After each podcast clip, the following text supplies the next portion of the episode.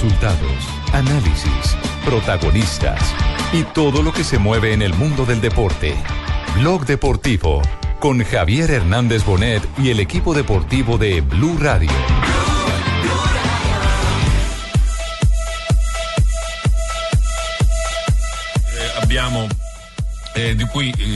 Qui in Italia gestisce e promuove questo sciopero. Non ne parliamo con due ospiti. Van a saltar todo tuyo, Manolo. Bueno, estamos esperando que aparezcan ahora mismo los jugadores tanto del Nápoles como del Real Madrid. Miguel Ángel Díaz, qué dos bonitos mosaicos, qué dos grandes banderas. Estamos viendo los dos fondos de aquí de San Paolo. Sí, en los dos fondos. Social, molte donne, molte perplessità, giornaliste che scrivono e dicono ma perché uno sciopero contro la violenza sulle donne? È veramente lo strumento più adatto. Para meternos allí en ese vestuario, en ese túnel, para salir a la cancha con los equipos.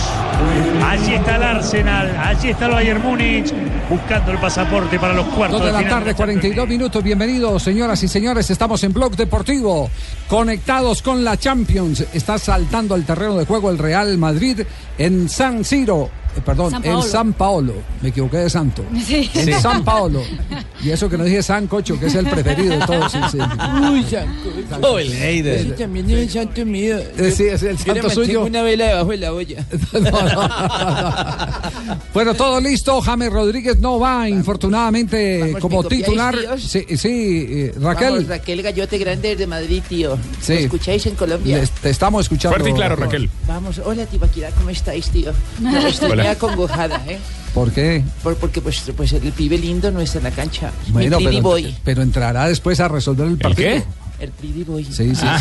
Seguro que lo van a necesitar al final en este juego, que tiene unas cifras muy particulares. Hay una empresa, y lo publica hoy el diario Marca, una empresa que se encarga de sacar estadísticas sobre el rendimiento de los jugadores y las tendencias que marcan algunas de las cosas. Y dice que este partido va a quedar 2-1, porque tiene a favor del Real Madrid, 2 goles hará el Madrid, 1 hará el equipo napolitano, porque le mide las tendencias en materia de disparos.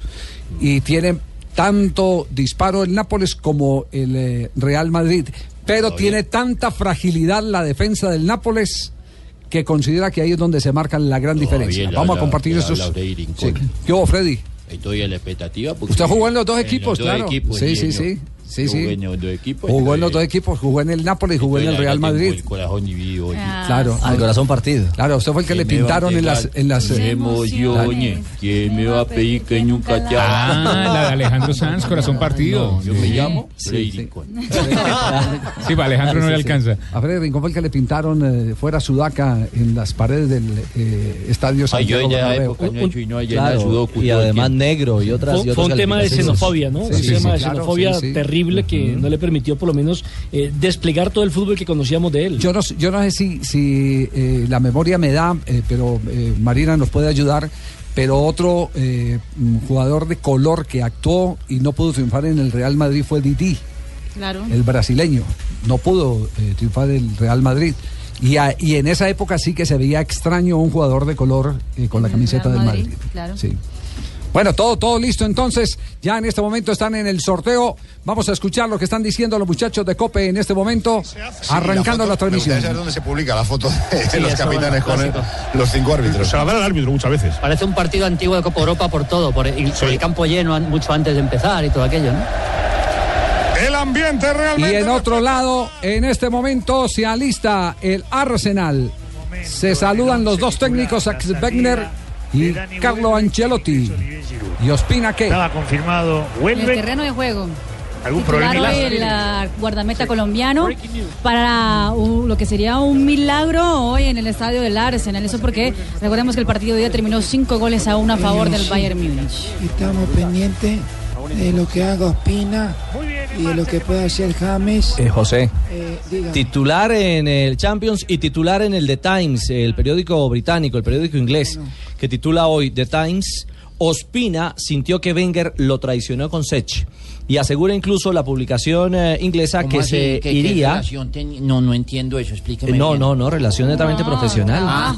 En cuanto a la continuidad se refiere. Lo prefirió que se iría con Alexis Sánchez, el chileno, al finalizar la temporada, que no ha sido suficiente la confianza, según el periódico, para Ospina en Champions League y en la FA Cup, y que por ende se siente, reitero, traicionado por el entrenador cuando llevó a Sech. Claro, pero en este momento es titular en el partido de Champions. Sí, señor, es titular en el encuentro en donde el Arsenal está tratando de hacer el milagro frente al Bayern Múnich. Tiene que hacer por lo menos 4 goles el conjunto de David Ospina hoy, pero David Ospina está en el terreno de juego como gran titular de la jornada. Arranca el juego en este momento en Italia. Pegó con todo Insigne el balón que se va a la esquina. Y bronca de Sergio Ramos a Marcelo. Claro, hombre, a ver. Dubitativo el brasileño, como decíamos, y ya ha sacado el brazo izquierdo a pasear Ramos para leccionarle. Es que es evitable totalmente. No puede retirar. La zona de Marcelo es por donde más entra, según la estadística del periódico de la empresa que cita el periódico Marca, que es una empresa de estadísticas que le da servicio a los directores técnicos. ¿Qué le más saliendo, no, Javier, que defendiendo? Sí, más de 6 goles le han marcado por la zona izquierda al Real Madrid. Y la gran incógnita era saber si Insigne iba a jugar abierto por extremo o si iba a jugar por dentro. En esta apareció por dentro y fue importante para el Nápoles. Sí. Bueno, en este momento en la sede de la Federación Colombiana de Fútbol, en la sede deportiva de la Federación Colombiana de Fútbol, está el presidente de la Confederación Suramericana, el doctor Alejandro Domínguez. ¿Qué está haciendo Alejandro Domínguez en Colombia? Es la pregunta. Sebastián, ¿usted tiene la respuesta? Hola Javier, buenas tardes a todos los oyentes.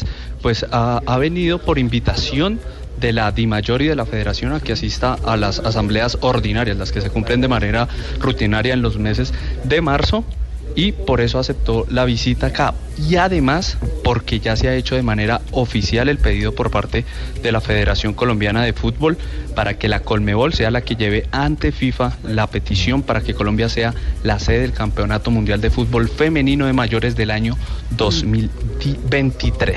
El próximo año, el 19, será en Francia. Sí, señor. Es lo que están oficializando. ¿Y por qué en vez de pedir la sede, por qué no piden que le devuelvan los puntos a Bolivia? Si lo que quiere es pedir el favor al directivo, déjeme masticarlo, buen punto. Sí, más bien que le pida que le devuelvan los puntos a Bolivia, si hay que hacer una reclamación a la FIFA. Aunque él también debe estar procurando por esos puntos, ¿no? El paraguayo. Pues es que es lo que no sabemos. Sí. ¿O usted tiene alguna evidencia? No, lo último es, inclusive ayer lo hablábamos, que no le habían nombrado, hasta el momento no le han nombrado árbitros para los juegos de Colombia-Bolivia y de Bolivia-Argentina. Los únicos partidos sin árbitros. Los únicos partidos sin árbitro en estos momentos, y tiene alguna relación con el tema del TA. Escuchemos a ver qué está diciendo en este momento el presidente de la Confederación. Todos los otros países miembros de la Confederación Sudamericana de Fútbol. En la asamblea hoy escuché que los avances hacia la licenciatura de fútbol en Colombia están en óptimas condiciones, y creo que así como otros países ya están, Colombia va a llegar a tiempo y vamos a tener el próximo año.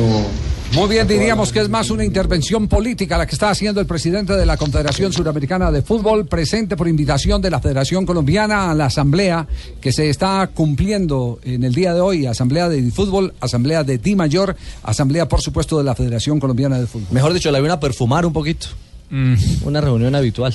Sí. Yo quiero saber qué están dando de buffet allá en esa reunión. ¿Qué están dando de buffet? Sebastián, que están dando comida. Sebastián, ¿qué están dando ahí en las mesitas que ellos se vieron? Tiene la boca llena. No. 2:49 p.m. En cualquier momento volvemos a la sede de la Federación Colombiana para tener noticias. Hoy los hinchas del Deportivo Cali invadieron el campo de entrenamiento del conjunto azucarero. ¡Qué horror! Pero eran 5 pelagatos, ¿no? Sí. Pues es molesto, pero eran muy poquitos. Bueno, pero ya vamos a hablar del tema porque vamos a nuestro primer corte comercial. Y en Bucaramanga también, Javier. ¿En Bucaramanga qué? En la sede deportiva que pintaron una cantidad de grafitis en contra de los directivos por la salida de Harold Rivera y por la mala administración hasta el momento del Bucaramanga. Así, por haber desmantelado el equipo. Sí. Y en Barranquilla se calentó Viera. Y la pregunta es si dentro de los hinchas esos del Bucaramanga estaba el Pingo o no estaba el Pingo. Yo creo que sí, don Javi. Yo creo que sí, porque el Pingo tiene el sentido de pertenencia por el equipo Leopardo. Y él con la zapatería. No, hay fotos, hay fotos. Sí, y como él dice, él se arrecha. Yo andaba con los bandidos. ¿Qué hubo, Javiercito? No, ¿qué hubo, Pingo? ¿Usted estaba haciendo también reclamos indebidos? No, nada, yo iba pasando por ahí, me sacaron corriendo dos manes. Ah, pero iba pasando por ahí. No, nosotros muy hinchas, pero los cuchibarbis y las cuchibarbis, ¿no? Sí. Los veteranos, los que sí sabemos de fútbol, que vimos al... Fútbol. ¿Cómo? Fútbol. Por eso fútbol. ¿Cómo le quedó ese reloj? Porque sí vimos a Montanini. Muy bien. 2 de la tarde, 51 minutos. Está estrenando. Estás escuchando Blog Deportivo. Bueno, como en la historia de los hinchas del Deportivo Cali que fueron y se apoderaron del entrenamiento del conjunto azucarero, Johanna. ¿Cómo es la historia? Don Javier, pues hoy el equipo estaba haciendo su práctica, pues normal, la práctica matutina, y de pronto llegó un grupo de hinchas del Deportivo Cali, unos 10, 12 hinchas, y se hicieron a las afueras del estadio con algunos carteles protestando por la labor de Mario Alberto Yepes, exigiendo la salida de él, también exigiéndole respeto a los jugadores por la camiseta. Empezaron a gritar, a hacer cánticos, pues en contra de lo que de lo que está haciendo el equipo.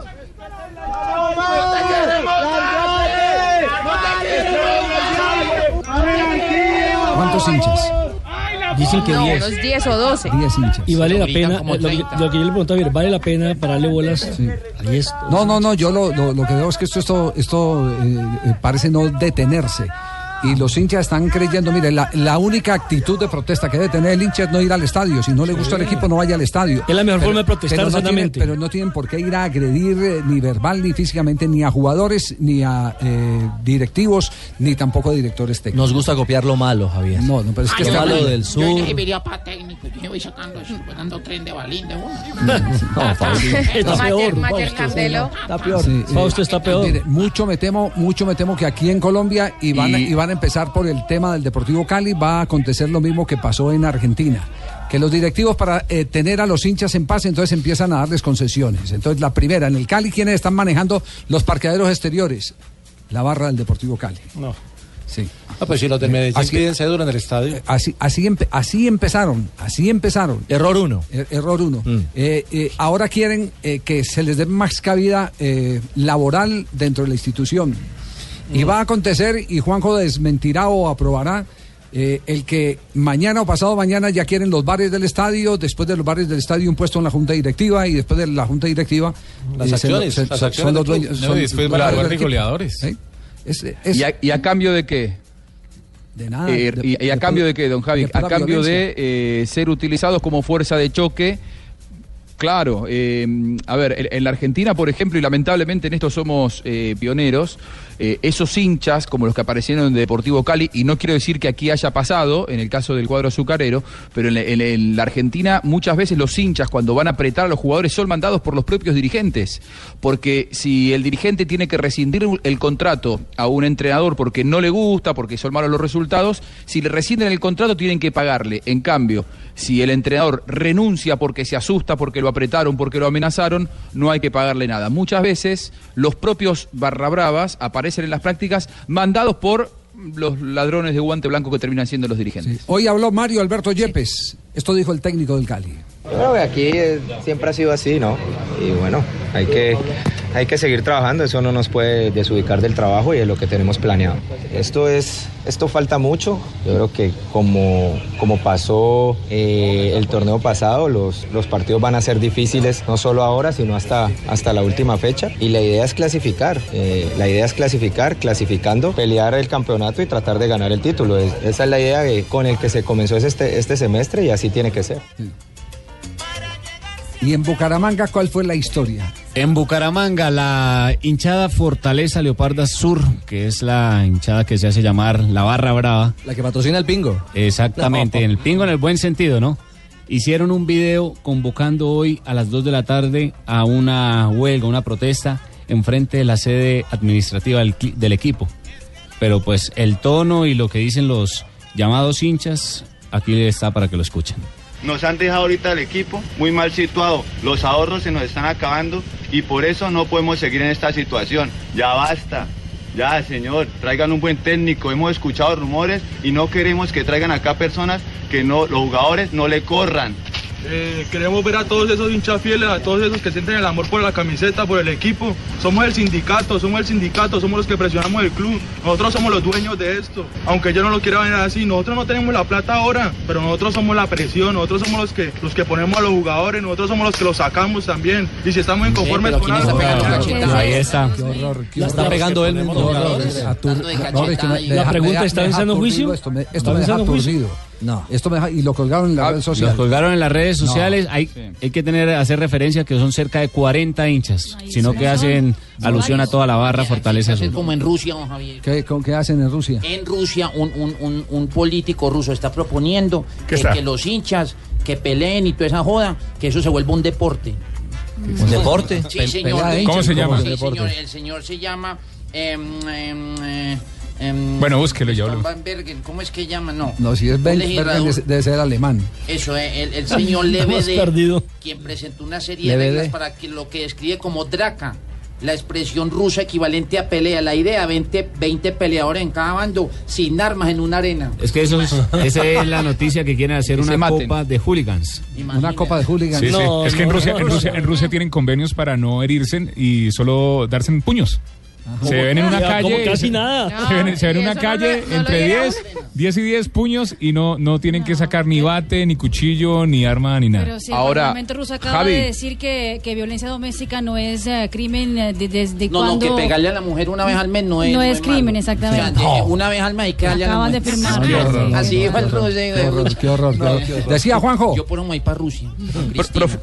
Profundizando un poco sobre la violencia de las barra bravas en la Argentina, me llega a mis manos hace unos minutos una amenaza que recibió un ex jugador de Independiente, Matías de Federico, probablemente muchos lo conozcan, jugó en el fútbol brasileño también, jugó en Huracán. Él cuando pasó por Independiente... no, a usted no le dijeron nada, quédese tranquilo, Ruperto, no es para usted. Pero de Federico, cuando pasó por Independiente en 2010, se fue con una deuda, y el club le quedó debiendo más de $1 millón, ya que estamos hablando de las deudas en el fútbol argentino. Hoy de Federico en sus redes sociales publicó una amenaza que, si les parece, la leo, es muy fuerte, no voy a leer las malas palabras que dice, porque realmente son fuertes. Él está casado con una vedette argentina que se llama Cintia Fernández, muy conocida aquí. Le llegó a su WhatsApp, desde un número anónimo, naturalmente: te voy a, tener relaciones con la prostituta de tu mujer, no dice prostituta, y a tus hijas, las voy a violar por embargar al club que te dio de comer.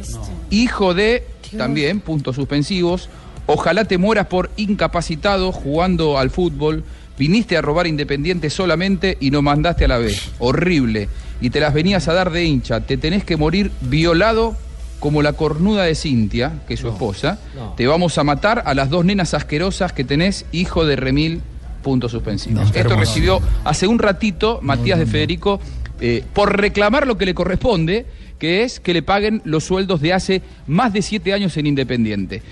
Lógicamente, como Independiente no se los pagaba, lo que hizo fue recurrir a la justicia e inhibió al club para que le pague en cuanto entre dinero. Por reclamar sus derechos, esto le escribieron. Una locura total. Sí, increíble lo que acontece. Intoxicados por todo lado, ¿ah? Lo que acontece en el fútbol argentino y que se transmite tristemente también al fútbol colombiano, el mal comportamiento de los mal llamados hinchas, porque estos no son hinchas, estos son pandilleros, son bandidos profesionales, a los que la ley no le ha podido poner el castigo que se merecen, porque también hay incapacidad de parte de la justicia para poder aplicar, no que se inventen nuevas leyes, lo que está escrito, pero es terrible. Y con todo y el esfuerzo que hay que aplaudirle a la Di Mayor, que quiere recuperar el estadio para las familias, porque en ese sentido la campaña es una campaña positiva. La campaña de comunicación de ellos, sí. Exactamente. Todos en el estadio. Y resulta que todavía hay unas ruedas sueltas que están patrocinados por algunos dirigentes de clubes que buscan evidentemente que eso sea su brazo armado, su brazo de presión. Mal. Sí. Mira lo que pasó hoy, contamos ayer en detalle con Wilson Cano en las tribunas del estadio. ¿Qué tal Wilson Cano, quien fuera jugador de Independiente Medellín y lo querían sacar del estadio porque no iba de rojo? No quiere volver, don Javi. 37 goles, eso con el Medellín en pero dos temporadas. Pero ya le mandé la camisetica a don Javier para que no, presidente, sí. Le escribió por Twitter mejor. Sí, pero le exigió en la tribuna la camiseta y eso no está bien. No está bien, no está bien, estamos de acuerdo. Uno puede poner es un ser humano. No, es que uno puede poner la ropa que quiera. Con esas camisas nadie le dice nada. Sí, sí, sí. Que él no se ha visto, don Javi, mírele el mantel que trajo. Sí, sí, sí. El mantel. O sea, elegante. 3:02 PM. En un instante los detenemos de nuevo en los partidos de Champions. Nápoles 0, Madrid 0. Está empatando el Arsenal frente al Bayern en condición de local. 0-0. ¡Gol! Del Arsenal lo hizo Di Walcott. Estaba escurridizo, tío. El primero, minuto 20. Sueña el Arsenal, ¿eh? Golazo de Walcott. Fuimos describiendo en estos 20 minutos que estaba picante, que estaba apto, que estaba finito, que entendía dónde debía jugar el partido, que le ganaba siempre la espalda a Álava. Y ahí está el gol, un golazo. Le rompió el arco a Neuer, que pone mal los puños, o no con la firmeza que requería la situación. El gol de Walcott, la apertura del marcador. Minuto 21 manera, en el compromiso en Arsenal, ya gana un gol por 0 frente al Bayern Múnich, y en ese momento ya sueña el conjunto de David Ospina, que está en el terreno de juego, porque haciendo otros tres goles más, pues pasaría el conjunto de David Ospina. Sí, está la serie en este momento 5-2. Exacto. Sí. Pero con tres igualaría. Quedaría 4-0 y la igualaría, pero por el gol que ellos hicieron de visitante. Exactamente. Esa es la razón. ¿Y qué está pasando? Está más fácil que Amparo Brizal, un beso a César Escola. No. Uno no sabe. Pues me refiero al Bayern Arsenal. Nos vamos ahora a la cancha de el Nápoles. Bueno, pues volverá a poner el balón en movimiento el Nápoles. Qué buen cambio, Javi. Goles, tiempo de juego, cadena, Cooper, recuerden, vale el 3-1. Del Madrid en la ida, empate a 0 en San Paolo entre el Nápoles y el Real Madrid. Sí, ha estado cerca ya, 3 remates de la portería del conjunto napoletano. Madrid, lo que pasa es que con ese ataque fulminante del Nápoles dejan muchos espacios, y el Real Madrid en contragolpe pues también ha conseguido 2 remates importantes. Sí, con Bale y Cross. Atención que continúa en este momento la rueda de prensa con el presidente de la Confederación Suramericana de Fútbol, a la inquietud de Rafael Sanabria porque no han dado a conocer. Designado, ¿sí? Yo creo que ya los tienen, pero no los han dado a conocer. Los árbitros. Sí, los árbitros, pero algo tiene que ver. Sí. Está Sebastián, con la pregunta en este momento al presidente de la CONMEBOL. Perdón, independientemente, pues ya están todos los árbitros del resto de partidos. Usted no se mezcla con el tema arbitral, pero no le han dicho por qué. Pues porque una selección no tiene árbitro todavía, o 2 partidos por lo menos de los próximos días. No, la verdad no pregunté. No, como le digo, yo creo en la independencia y en la autonomía del departamento de árbitros, y creo, juzgando hasta hoy, estas eliminatorias han tenido muy buen arbitraje. No creo que ningún arbitraje haya incidido en el resultado de ninguno de los partidos. Sí, le preguntaría al departamento cuál sería el criterio, pero reitero, creo que sus criterios... Respeto el trabajo que vienen haciendo, y estoy completamente seguro que los criterios que mantienen o sostienen su trabajo son objetivos. Pregunta Julián Salazar de Caracol Radio. Bueno, ahí tienen entonces, no se ha nombrado, y el presidente de la CONMEBOL no sabe porque no se han nombrado los árbitros del partido Colombia-Bolivia y Colombia-Ecuador. Pero bueno, él no se tiene que meter en las designaciones, pero sí debe saber lo que está pasando. Claro. Alguna cosa es que él se meta y diga, mire, a este partido en nombre natal, él no lo puede hacer. Sí. Tiene que ser totalmente autónoma la Comisión de Árbitros de Sudamérica, pero debe entender y saber qué es lo que está pasando. Sí, extraño, no deja de ser extraño el que no se tengan los árbitros. Sí, no, y finalmente, siendo presidente, estás para eso, para contarle a los medios de comunicación, en este caso, claro, porque Bolivia, que es nuestro próximo rival en este aspecto, no tiene árbitros todavía definidos. Sí, Juanjo. Ayer porque lo marcaba aquí Rafa, yo me comuniqué con alguien de Colmebol que, si se quiere, no está tan expuesto como Alejandro Domínguez, que hasta pudo llegar a entender que él, como presidente, y públicamente no quiera dar una explicación, aunque debe haberla. Ahora, yo me comuniqué de manera privada con un funcionario de Colmebol, y las explicaciones que me dieron, y las comentamos fuera de micrófono después con Rafa, no fueron convincentes. Que no había buen nivel, que no entendían el porqué, que no sabían que ya iba a estar. La verdad, No nos convenció con Rafa ninguna explicación que nos dieron ayer durante toda la tarde. Y hoy volví a consultarlo y siguen igual. ¡Qué triangulación! Insigne, Hansi Mertens. Y apretó esto con el Nápoles. En el exterior del pie y golpea al palo contrario de Keylor Navas. Marca Mertens, marca el belga, marca el Nápoles. ¡Ojo, ojo, ojo! Nápoles 1, Real Madrid 0. Marcó Mertens. Marcó el falso 9 del Nápoles, marcó el belga, Napoli 1, Real Madrid 0. Llega el defensa tan abierta, qué defensa tan abierta. Y Carvajal, ¿dónde estaba? Se movió mal Pepe. Claro, y Carvajal tenía que estar cerrando la zona de Pepe, claro. Porque Pepe está cuidando la parte central y Carvajal es el que tiene que venir desde el costado hacia adentro a la posición que dejó descubierta Pepe porque estaba pendiente de no separarse mucho de Sergio Ramos. Y le ganó en velocidad la posición. Bueno, los extremos, lo dicho, Mertens e Insigne. Decían los italianos, por ahí va a venir el fútbol, por ahí llegó el primero. Muy bien, y hasta dos bengalas se han encendido en uno de los fondos. Bueno, si buscamos una responsabilidad es colectiva, porque Casemiro abandona su zona porque va a presionar a un tío. Hamsik llega a una zona en la que no están los centrales porque los centrales se han quedado sin 9 que marcar. Eso, o va todo el mundo para adelante o estás muerto. Sí, o sea, si Hamsik recibe solo como ha recibido y le da tiempo a girarse, te la va a armar. Pero ¿cómo se mueve? Jugadores de un nivel altísimo. ¿Cómo se mueve el Mertens este? Mertens es un bicho. En la zona interior derecha del Madrid, el Nápoles está haciendo mucho daño. Más allá de lo que ha dicho Paco, la jugada es un primor, ¿eh? Sí, sí, porque este equipo mueve la pelota rápido en tres cuartos de campo, es evidente. El primer toque para dejarle delante el portero de Hamsik. Ojo que ahora sí entramos en zona de verdad roja ya, ¿eh? A mí me da, no pánico, pero sí... del partido. El técnico de Nápoles dijo que iba a tratar de presionar a los... del Real. Eso no dijo. ¿Ah? Que le iban a agarrar los huevos a los del tal cual. Parece que le queda mejor de que lo digas tú, Javi. Sí, eso fue lo que... Eso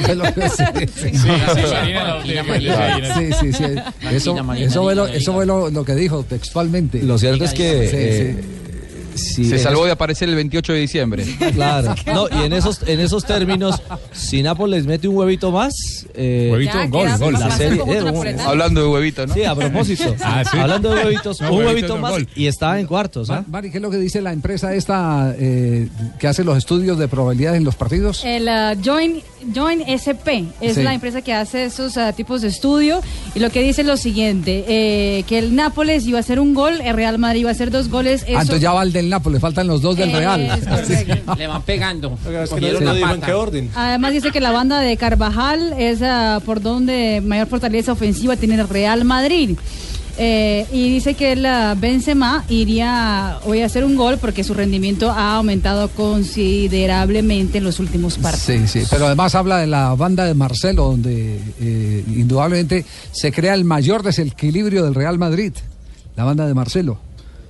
Habla de los goles que encaja sobre el sector. La mayoría de los goles esta temporada justamente está entrando por esta banda, dice este estudio de Join SP.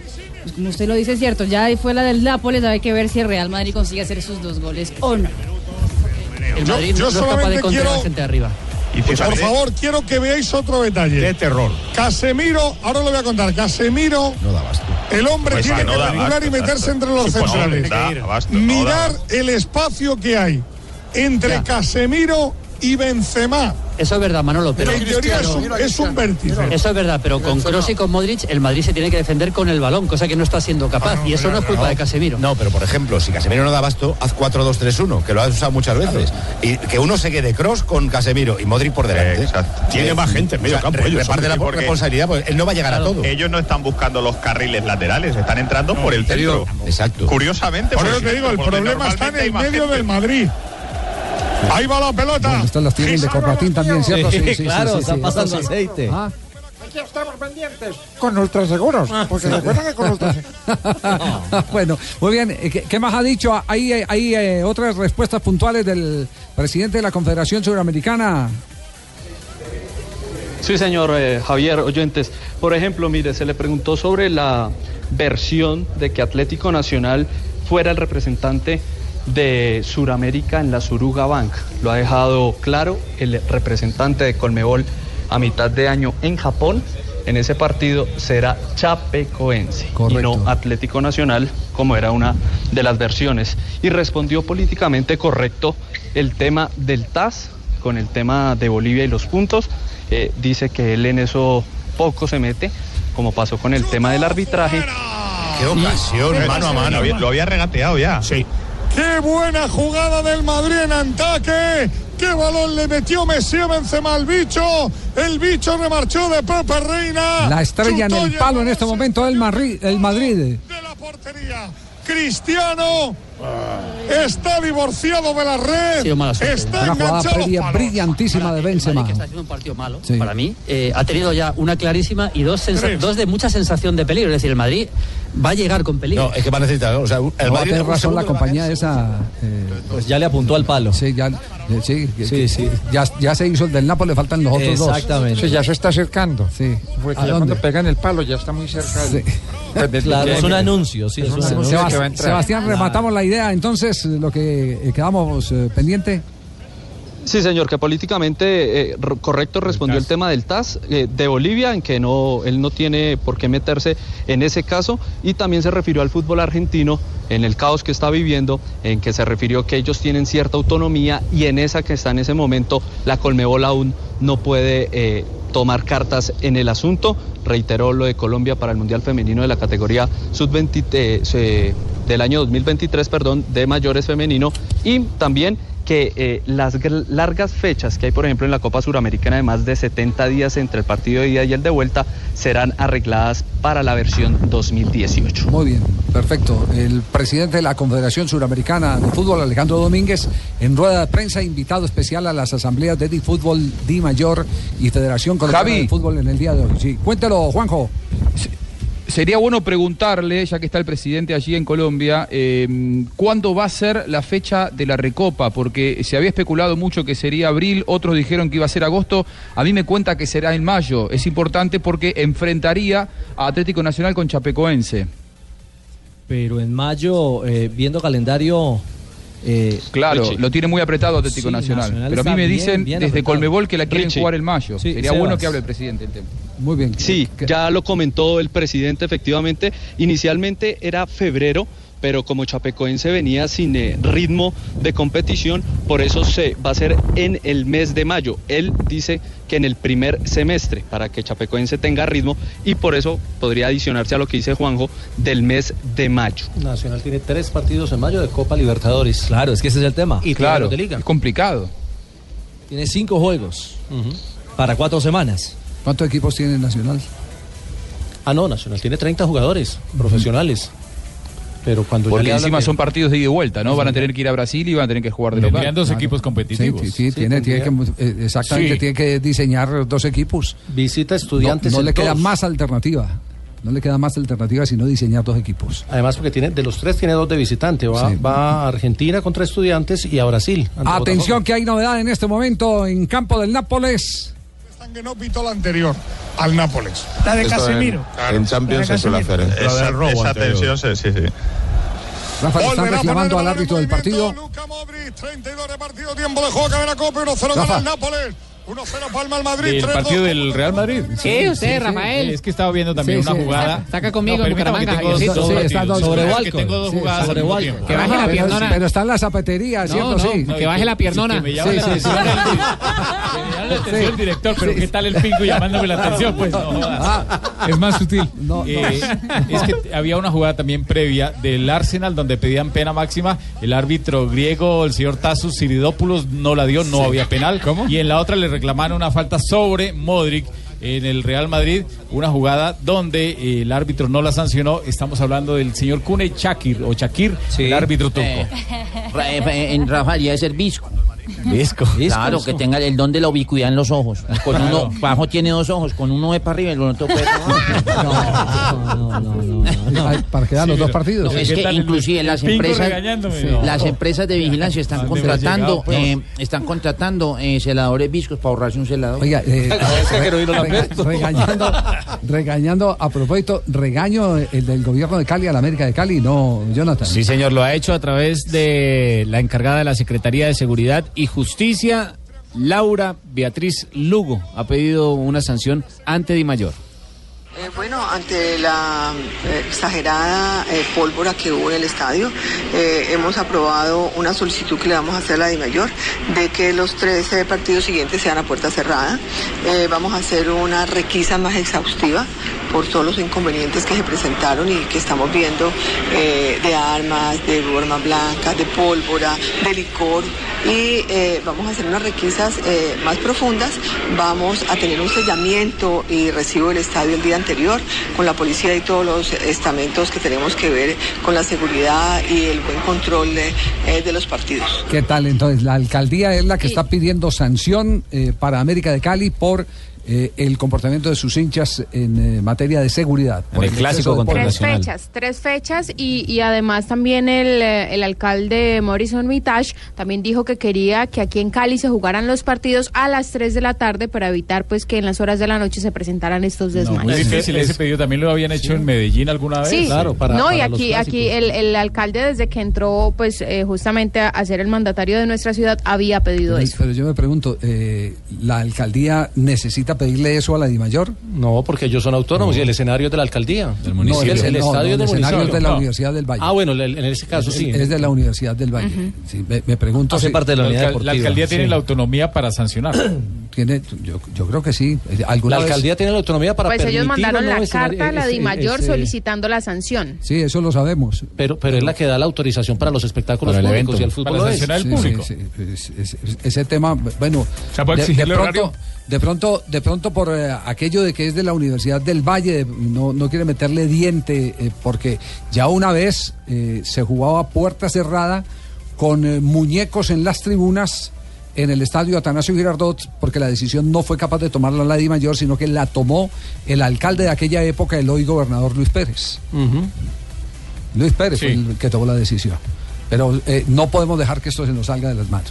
El tema está complicado. Y están pasando cosas que están generando esa zozobra. Y esta tarde hay reunión, o digamos que ya tarde-noche, la reunión de la comisión disciplinaria, donde se va a estudiar una posible sanción. Me dicen que están mirando entre 1 y 2 fechas, puede ser para... Oiga, me están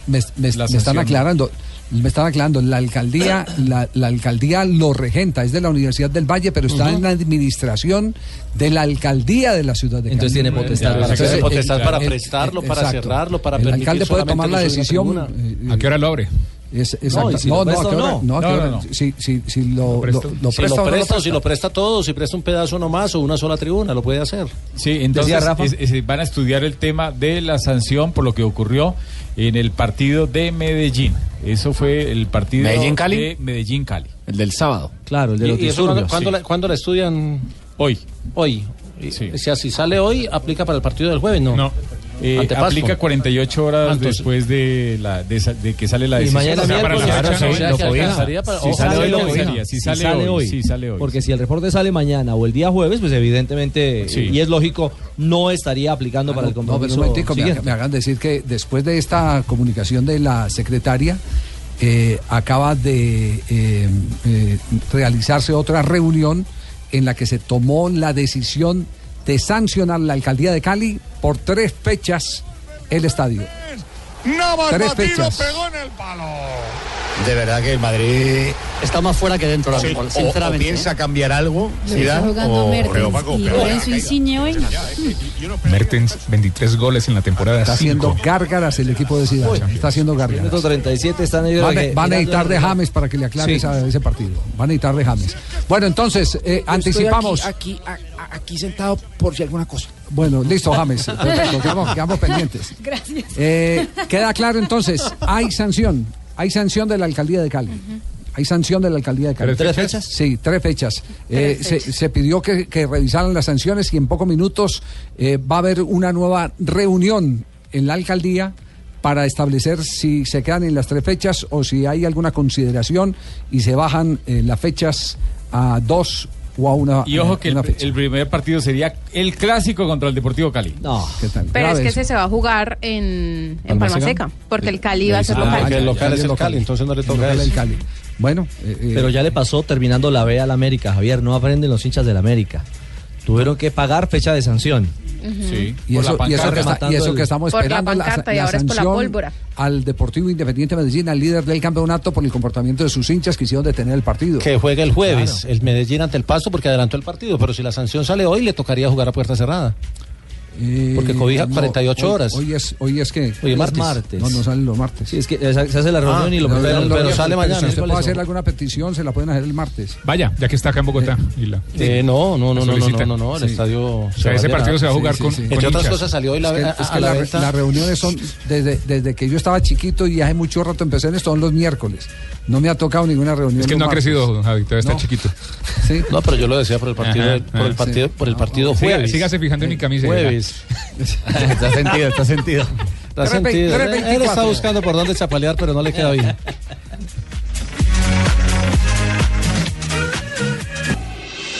Estás escuchando Blog Deportivo. No sufre Paco. Y una pared llegar a línea de fondos. Claro. Cuidado al córner, todo el Nápoles defiende. Cuidado al córner, sube Ramos, Pepe, Bale, Benzema y Cristiano. Respira con estos tiros de esquina el Madrid, que está perdiendo 1-0, pero en el marcador agregado está 3-2 arriba. Pepe Reina, va el balón para Casemiro. Casemiro cuelga la pelota, saca de cabeza Callejón.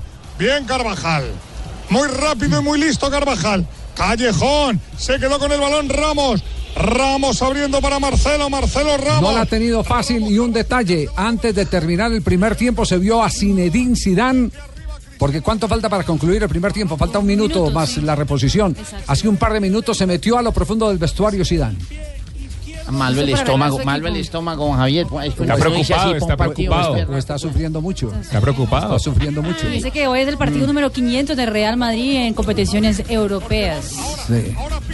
El 100 de Ramos. Para el partido y está ahí Carvajal doliéndose del pie izquierdo. Está una inferioridad numérica al Real Madrid. Y a ver qué le pasa al lateral del Real Madrid. Puede ser que le hayan pisado en ese balón. Sufriendo el Madrid. Y de verdad, y esto no es, como decía don Ramón Ospina, este no es por colombiano y no por torero. Esto no es por colombiano y no por buen jugador de fútbol. Le hace falta James Rodríguez, el James de las últimas fechas, a este Madrid a esta altura del partido. Que le dé control de pelota y que le dé juego a la mitad de la cancha. El mismo Zidane dice que James pone a jugar a todo el mundo. Por eso. Pero yo qué hago si ese calvo no me mete.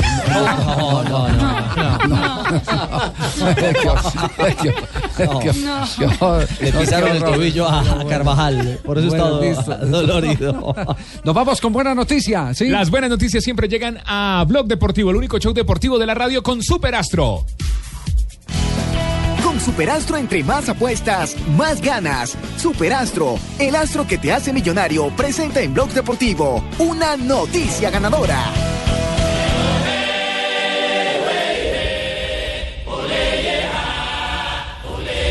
Arranca dentro de pocos minutos el juego de selección Colombia frente a la selección Ecuador en el torneo sub-17. Vamos a hablar de los pollos. Sí. Sub-17. La selección sub-17. Se perdió. Usted lo tiene intimidado. Sí. No lo moleste más, que ya va a renunciar si sigue así. Arranca el hexagonal. Bueno, arranca la parte definitiva del torneo. Recordemos que 4 de los 6 clasificados irán al Mundial de India. Y Colombia arranca a las 3:45 enfrentando a Ecuador, rival al que le remontó y le ganó justamente en la fase de grupo. Esta es la visión de Orlando Restrepo, el técnico de la selección sub-17 de Colombia. Mucha tensión, de mucho control y de ganarlo, porque de ahí hay en juego gran parte de lo que nosotros nos hemos propuesto, que es estar en la India.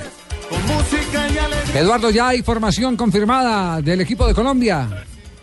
Hola, buenas tardes, Javier. Claro que sí, un saludo para todos los oyentes de Blue Radio. Confirmada la alineación de la selección Colombia, prácticamente la misma que ha venido jugando en los últimos partidos, con Kevin Mier en el arco.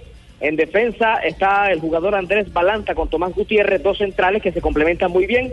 Por derecha, Mateo Garavito como lateral, por izquierda, Robert Mejía. Los volantes de marca, Andrés Perea y Luis López. Línea de tres más adelantada con Sebastián Peñalosa, Hamilton Campás. Ojo con este Campás, juega muy bien, es zurdo.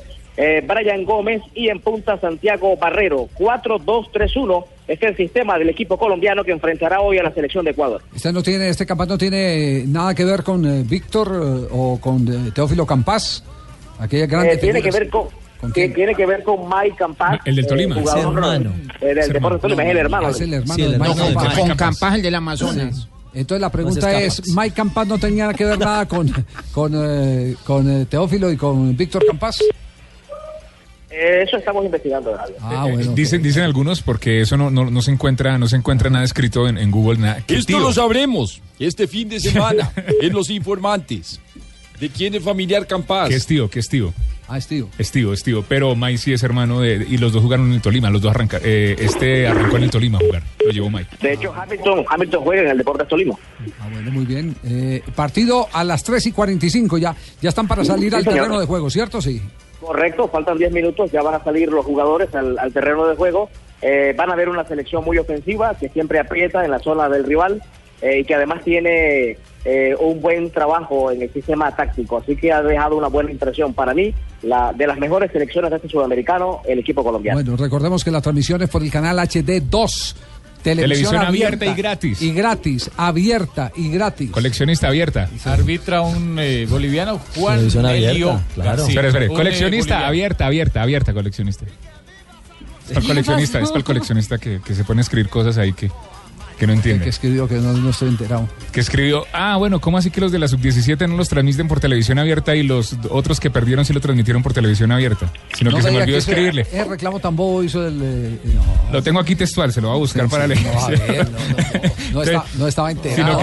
No lo mande al frente así. No, pero es que me dio rabia porque él trabaja aquí con nosotros y esta televisión es abierta, es que yo no esta vez abierta y es gratis, o sea, usted lo puede ver en Colombia en cualquier lado. No, pero de pronto él no tiene el ganchito de ropa que muchos le ponen detrás. No, ese tiene plata, don Javier, que compre un anteno, si no yo se la regalo, pero que no me ponga a decir nada de nosotros. Sí, regáleme a mí una. También se la regalo. El coleccionista no tiene televisión abierta. No. Escribió, curioso, la selección sub-20 no ganaba y los partidos los veíamos por televisión abierta y la sub-17 gana y pasa por la cerrada. No es cerrada, es abierta. O sea que lo único que él tiene abierto es la boca. Eso. No. Ahí me estás escribiendo Dígale que lo mismo que nos vemos en el supermercado. En India, en nombre del equipo de producción del Gol Caracol. Y ahí está la presentación oficial. Barreta, Nelson Enrique Asensio y está amigo de ustedes en el relato José Ángel Rincón para llevarles el primer abierta. Bueno, la buena noticia es que arranca hoy. Abierta, colección. Abierta. Con su abierta.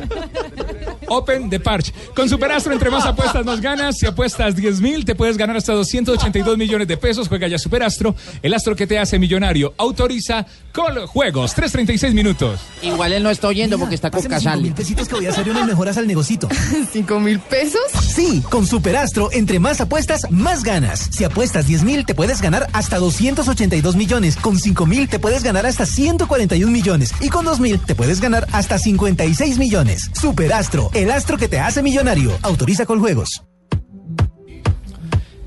3:36 PM. Las frases que han hecho noticia están aquí en Blog Deportivo. Javier Hernández habló del partido del Barcelona y dice: está difícil, pero la remontada es posible. Aurelio De Laurentiis, el presidente del Nápoles, que está en la tribuna del Estadio San Paolo en este momento, dice: el hermano de Higuaín decía que no le gustaba jugar con Callejón. Buenas tardes, señoras y señores. Bienvenidos a toda la información deportiva. Querido Javier, ¿cómo están todos ustedes? ¿Qué tal está la vaca? Está gordita y tiene la tetica grande. Ajá. Y la tractomula. Ahí arreando la vaca.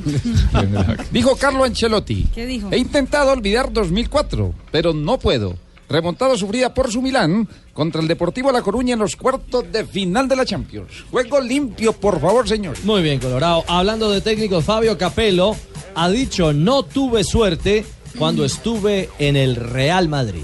Messi no tuvo suerte y ganó la décima. Ajá. No tuvo suerte con Florentino. Messi, Iniesta y Xavi no hubieran sido aceptados en una escuela en Francia, asegura el exfutbolista del Barcelona, Dugarry, y lo asegura porque dice que estas escuelas prefieren lo físico a lo técnico. Y el técnico alemán Jürgen Klopp sobre Mario Götze dice: hemos intercambiado mensajes, siempre estoy en contacto con mis exjugadores, él necesita trabajar más. Jackson Follman, el arquero de Chapecoense, dice lo siguiente: hay gente que me saluda y llora. Marcelo Gallardo. Aquí llegó directamente de Argentina. Dilo tú, Juanjo, tranquilo. No puedes ir a dos voces con el compatriota. A ver, a la una. Gracias, maestro. Ay, a las dos. Vamos juntos. Uno, compatriota. Dos. Dele, Ruperto. Uno, sigue dos, tú, compatriota. Tres. Acá tomamos la desorganización como algo normal, dijo Marcelo Gallardo con respecto al desastre del fútbol argentino. Y el técnico del Chelsea, Antonio Conte, que lo quieren renovar hasta el año 2021, dijo, debemos mantener los pies en el suelo. Bueno, la siguiente frase la hizo Valentino Rossi, ¿ok? Le sale a Juanpi Montoya. Hola, Juanpi. Bueno, quiero que me recuerden como persona, no como deportista. Lo mismo opino yo, ¿ok?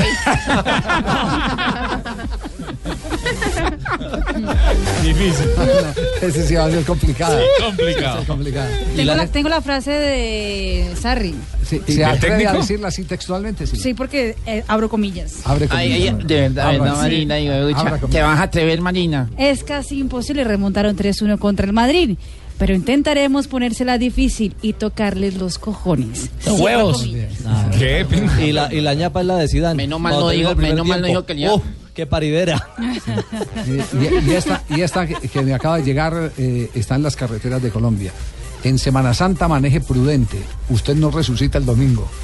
Y se ve un policía al lado con una de esas pantallas oficiales que tiene la policía de carreteras. Sí, señores, esa fue una de las campañas. Empezaron ya la campaña para Semana Santa. ¿Cuándo es Semana Santa? Porque esto es anticipado. Eso es en abril, sí, señor. ¿Me parece que la primera semana de abril? No, la segunda. ¿La segunda o primera? Yo no recuerdo que ya pidió vacaciones. No tengo muy claro porque el 6 es la semana previa. Ni primera ni segunda, es la tercera semana de abril. Jonathan, no seas loco que ya tenemos tiquetes comprados y todo. ¿Cómo que para dónde? Vamos para Caño Cristal, para Bucaramanga. A ver esas algas. Uy. Si me permite, Lucho, voy a abrir el paréntesis para la frase de Ángel Di María, que dice lo siguiente, abro comillas. Abre comillas. Si el Barcelona no remonta el 4-0, juro que me corto mis huevos. Cierro comillas. Ay, qué arriesgado. Malo, ya está operado. ¿Qué tal que cuando Brasil nos metió el 9-1 fue que nos metió a nosotros? Sí. En Londrina. Yo dije, no, ya estamos clasificados. ¿Qué tal que hubiera dicho que me corto los huevos? Adiós, Sofi. No, qué horror. No.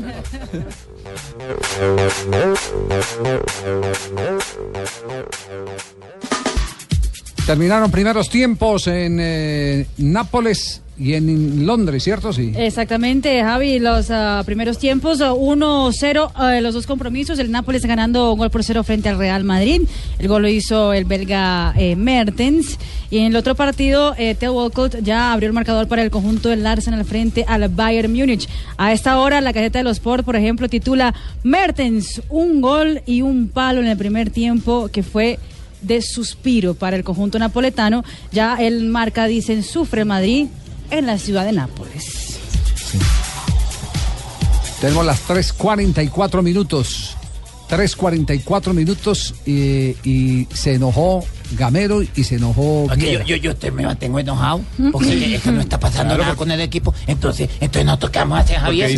Los únicos que creen en mí son ustedes. No, Javi, ¿sabe cómo le dicen en Barranquilla? ¿A quién? ¿A Gamero? ¿Cómo le dicen? Lady Gaga. ¿Lady Gaga? Sí, le están diciendo así. Así me contaron. Lady Gaga Gamero. Así lo molestan. ¿Pero por qué? O sea, ¿qué referencia tiene? Por molestarlo. No hay ninguna conexión. No entiendo ese señor de aparente. No, por molestarlo, Javi. Por eso, por faltar el respeto. Más bien es un irrespeto. Por faltar el respeto, por molestarlo. Digamos, porque no tuvo un buen arranque y es tan difícil con partido miércoles, domingo, con partidos. Pero es que yo no, el símil con Lady Gaga no entiendo. Te ponte en alguna peluca que se ha puesto ella para irle.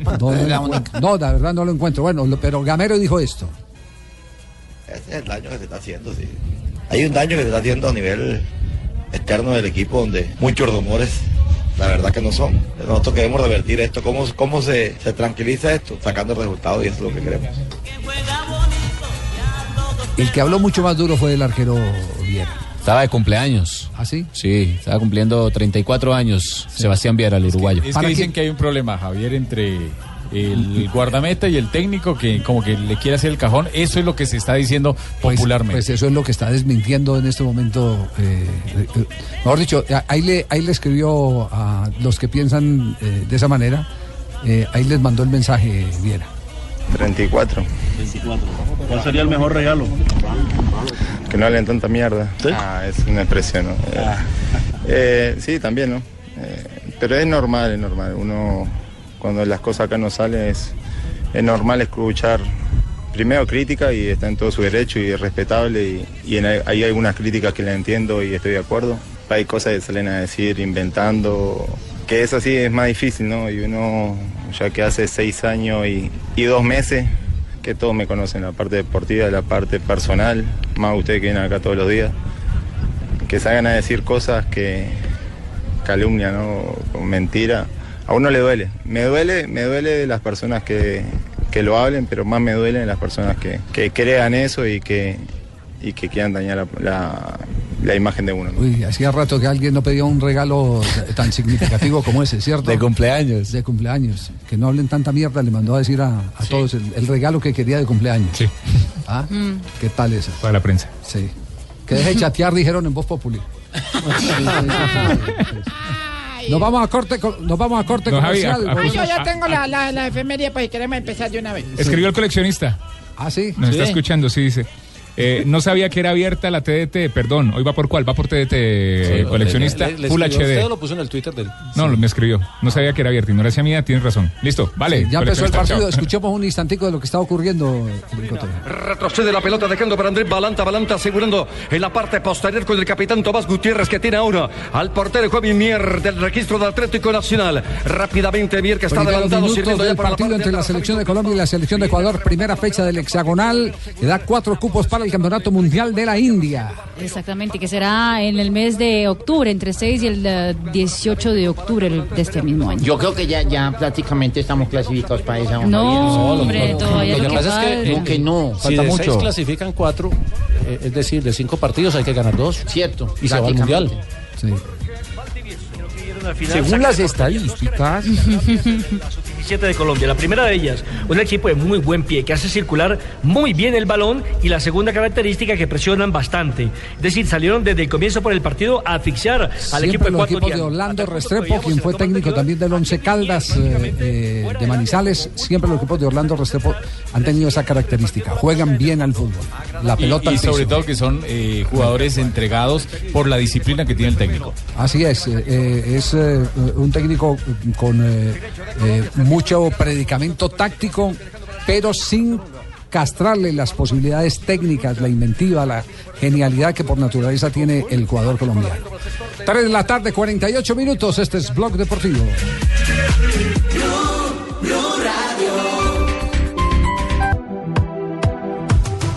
Arrancan periodos complementarios. Te surtan de balones, si eres el 9 y el balón. Muy buen remate de Benzema. Empezó pisando duro este periodo complementario el Real Madrid. Ha empezado a entender que no hay mejor defensa que un buen ataque. Pepe Reina golpeó fuerte con la pierna izquierda. Busca arriba Gulán, Carvajal tocó. Casemiro juega hacia atrás. ¡Ojo al error de Casemiro! Ramos se cruza, córner. Es que un mandamiento contra un equipo que vaya presiona arriba de Casemiro es no echar el balón hacia atrás. Y que los delanteros son rápidos. Los que presionan arriba están necesitando Madrid de James Rodríguez. Si no meten a James, esto se le va a complicar. Que lo meta antes de que le hagan. Sí, porque el tema es con la pelota. No aguanta la pelota en los pies. Y atención. Invalidado. La quiero ver de nuevo, No se queja, Estaba mi llave, Le invalidan llave, sí. Jugada de gol al Bayern. Sí, de contra. Clara la posición adelantada. Sí, perfecto, sí clara la posición adelantada. Se quedó quieto David Ospina, pero de todos modos ya estaba el banderín arriba de los árbitros griegos. Cuando sale el pase de Xabi Alonso. Por poquito. Neuer. Llegando al minuto 5 de este segundo tiempo, estamos en vivo a través de la pantalla de Fox. También estamos en vivo con el torneo Sub-17 de fútbol, está atacando el equipo colombiano en este momento. Partidos que están en pantalla. El conjunto colombiano. Me gusta la actitud del equipo colombiano. Concentradito, anticipando, presionando. John Campos que va al servicio con Razabala. Ahora ese sector izquierdo va levantando Razabala en el cabezazo, va buscando. Ahora va jugando rápidamente con Hall y con Espinosa. Anticipa Balanta. Están marcándole falta al jugador Tobar. 3 de la tarde, 52 minutos. Oportunidad para hablar aquí en Blog Deportivo del ciclismo. ¿Qué ha pasado en la París-Niza hoy? Hoy tuvimos etapa plana, la primera con un libreto, digamos, estándar de etapa en grupo, con una fuga de 3 hombres.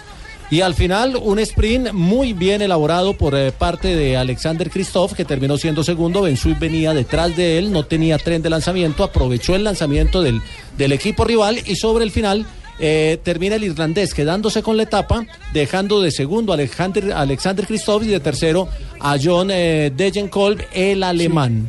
Sí. Yo estuve viendo la carrera, don Javier, y de veras que me siento con muchas ganas de empezar a pedalear en este momento. Ahí están los tres alemanes, Kittel por el lado de afuera, ahí está el irlandés Sam Bennett se metió, señores. Es increíble, Sam Bennett. Dios mío, bendito, ¿qué es lo que está pasando? Es increíble lo que estamos viendo en esta etapa. Ahí JJ con la estadística. Sí, Sam Bennett gana. Hay 3 etapas que se han disputado, 3 ganadores distintos. Mañana es la etapa contrarreloj individual. Hoy Sergio Luis Henao se metió 19 en la etapa. Es decir, está bien acomodado en el grupo. No tiene condiciones de sprinter, pero se supo meter. Y eso le sirvió para ganar una posición en la general. Ya es séptimo a 23 segundos del líder de la clasificación general. Está impresionante esta etapa, y mañana vienen las emociones nuevamente con JJ y lo que pueda pasar. ¡San Bennett! ¡Dios mío!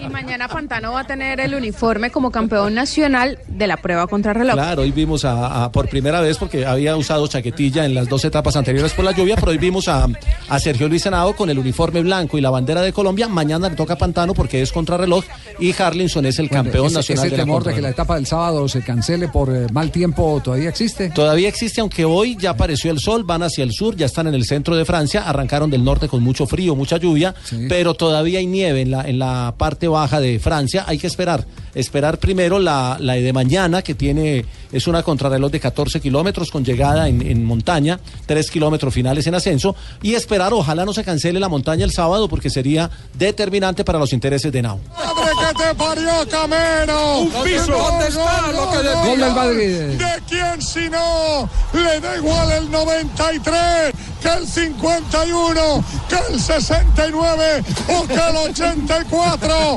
Se llama Sergio Ramos, nació en Cámara, lleva el brazalete de capitán, es el Camero y el tío que más huevos tiene en este equipo. Empata, le da la vida al Madrid, lo mete en cuartos. Mira Zidane, mira la BBC y les enseña. Como siempre, Sergio Ramos, en los momentos donde el agua está en el cuello, aparece para salvar al Madrid. Necesitaba este gol. Zidane evidentemente se levanta, celebran los jugadores suplentes del Real Madrid y Ramos otra vez en lo más alto. Sus partidos tienen competiciones europeas, Sergio Ramos, con el Real Madrid. Qué cosa, por Dios.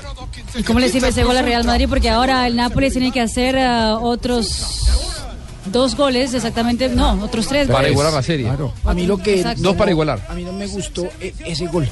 No le gustó ese gol. No, porque voy a quedar aquí otros 45 centavos. 52 minutos, se está empatando 1-1. Ese gol de visitante vale un potosí para el Real Madrid. Totalmente. Claro. ¿Cómo así que un potosí? No. Carga Bale. Potosí, una riqueza. Tesoro. Ay, el Camero. Y atención que hay en Londres, pena máxima. Qué bueno que coincida también. Que no fue infracción. Es un forcejeo absolutamente lógico, los dos sobre los brazos. Pena máxima y expulsión, pena máxima contra la portería de David Ospina. No solo te cobran un penal que no fue, sino que encima te hipotecan el futuro con un hombre menos, ¿no? 6.7 de calificación para David Ospina en este momento. El Bayern quiere firmar su pasaporte a los cuartos de final. El hombre que va a ejecutar. El capitán del Arsenal. El pitazo del árbitro, allí va Lewandowski. Lewandowski, gol. Gol del Bayern Múnich. Ospina para un lado, la pelota para el otro, empata el Bayern. Aseguran la serie en este mommomento, entonces 6-2 el Bayern Múnich. La caída catastrófica en condición de visitante del Arsenal lo llevó a jugar este partido forzado, con muy pocas posibilidades frente a la envergadura del rival. Un penal, para nosotros no fue, y lo resuelve con toda la categoría el goleador polaco, festejando este gol.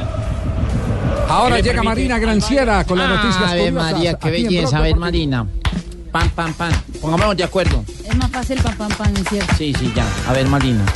¿Se acuerdan de Simone Biles, la gimnasta de Estados Unidos que fue la morenita, estrella, sí, de la última edición de los Juegos Olímpicos? Tremenda. Sí, tremenda, chiquitica, pero con un talento impresionante. Y ahora te va a hacer esa elasticidad completa y ese talento lo va a demostrar en un reality de la televisión de Estados Unidos, el famoso Dancing with the Stars o Bailando con las Estrellas.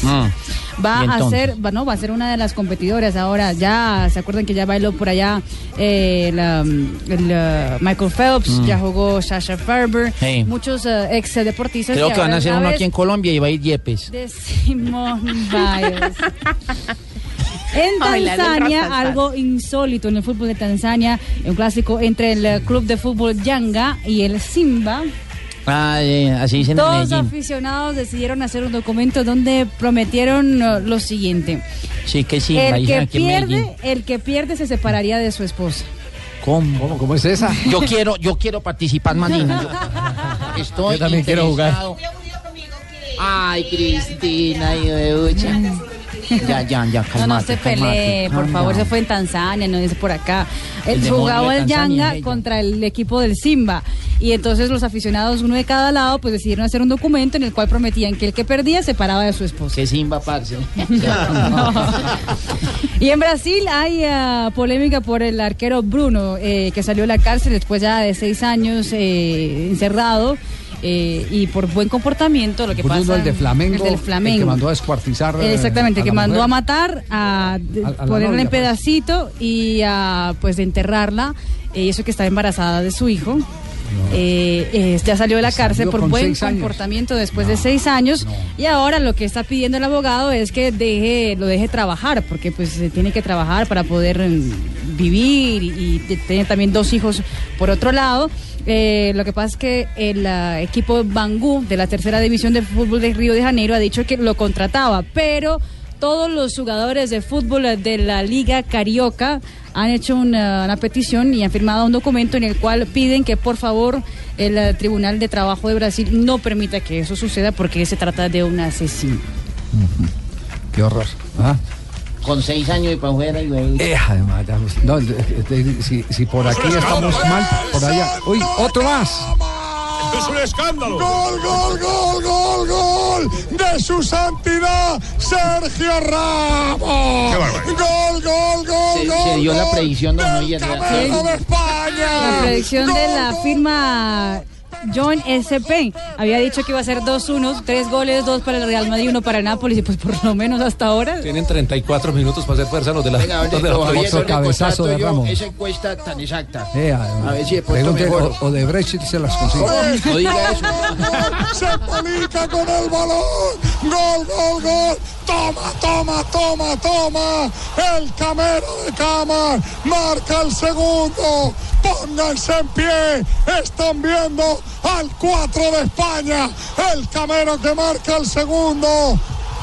Napoli 1. Real Ramos 2, marcó. Y en Chile no hay buenas noticias, acaba de recibir gol el equipo colombiano, está perdiendo. Sí, señor, minuto 15 en el compromiso, la selección de Ecuador acaba de convertir el primer tanto del partido, pero bueno, hay que decir que hay tiempo todavía y que la selección de Colombia contra Ecuador en el primer partido también consiguió remontar el resultado. Muy bien, ahora viene María Isabel con las efemérides para cerrar Blog Deportivo.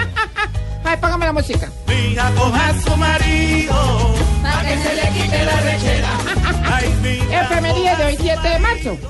En 1960 nace Club Deportivo Tigres Nuevo León. En la actualidad tiene a los colombianos Luis Quiñones, Francisco Mesa, Brian Lucumí y Julián Quiñones. En México, este es de México. Sí, señor. Sí. En 2008 Raúl González convirtió el gol 200 en la liga vistiendo la camiseta del Real Madrid frente al Español. Sí. Sí. Y en el 2009 Neymar hizo su debut como profesional con 17 años. Entró en el segundo tiempo de la victoria del Santos 2-1 sobre Oeste. Y en un día como hoy. ¿Qué pasó en un día como hoy? Mira que estaba una señora con el amante. Estaba con el amante y entonces oyó la bulla en la puerta y dijo: mi marido, escóndase debajo de la cama. Y mentiras que era el otro amante, tenía 2 amantes. No, es que alga. Y llegó también y lo atendió. Cuando yo la oí en la puerta, escondida en el armario. Y entonces llegó el marido y vio un pie debajo de la cama. Y llegó y se asomó y dijo, ¡ey, usted qué hace ahí! Y el tipo dice, no, es que estoy aquí, soy inspector de colchones y me metí para observar el colchón. ¿Desnudo? Sí, es para anotar en mi cuerpo por dónde puede pierde el aire el colchón. Ah, ingenioso. Y dijo el tipo, bueno, perdone, caballero. Ay, pues. Y abre el armario y encuentra al otro. Y dice, ¿y usted qué hace ahí? ¿Y usted le cayó el de abajo? Dijo, sí. Bueno, pues cierra el ascensor que voy para el quinto piso. No. Ignorita, sígase. Oye, su merced, buenas. ¿Cómo está? ¿Qué ha hecho? Aquí les traje su tintico, su merced. Sí. Les traje agüita, su merced, les iba a traer torta, pero no me autorizaron esas cosas, su merced. ¿Quiénes? Pues los del Congreso, su merced, que son los que se reparten la torta, yo sabía, oiga. Oiga, su mercedes, ¿cómo está de fregada la joda esa de Odebrecht, oiga, su merced? Odebrecht. Esa joda, ¿cómo es? Odebrecht. Esa Odebrecht, su merced. Odebrecht, su merced, esa joda. Ese fiscal está más real, su merced, está anunciando que va a investigar a todo el mundo. Ojalá muestre la berrajera, su merced, y no sea puro tirín y nada de pelotas, oiga. Paleta. ¿Cómo paletas? Esa joda, su merced. ¿Qué más, don Javiercito? Bien, ¿le gusta mi tintico, su merced? Está rica. ¿Y Jorgito? ¿Qué hizo con Jorgito? Don Jorgito no me quiere comer bien, su merced. No me está comiendo bien, su merced. No come, está como desganado. Sí, su merced. Hay que llamarle la atención. Sí. No, ya le llamé la atención. Aló. Doctor Peñalosa. Hola, mariquis. Si ¿Sí se dieron cuenta? Le dijo mariquis a Santiago. Mariquis a... Pero usted le dice mariquis a todos. A todos, weón. También cayó ahí.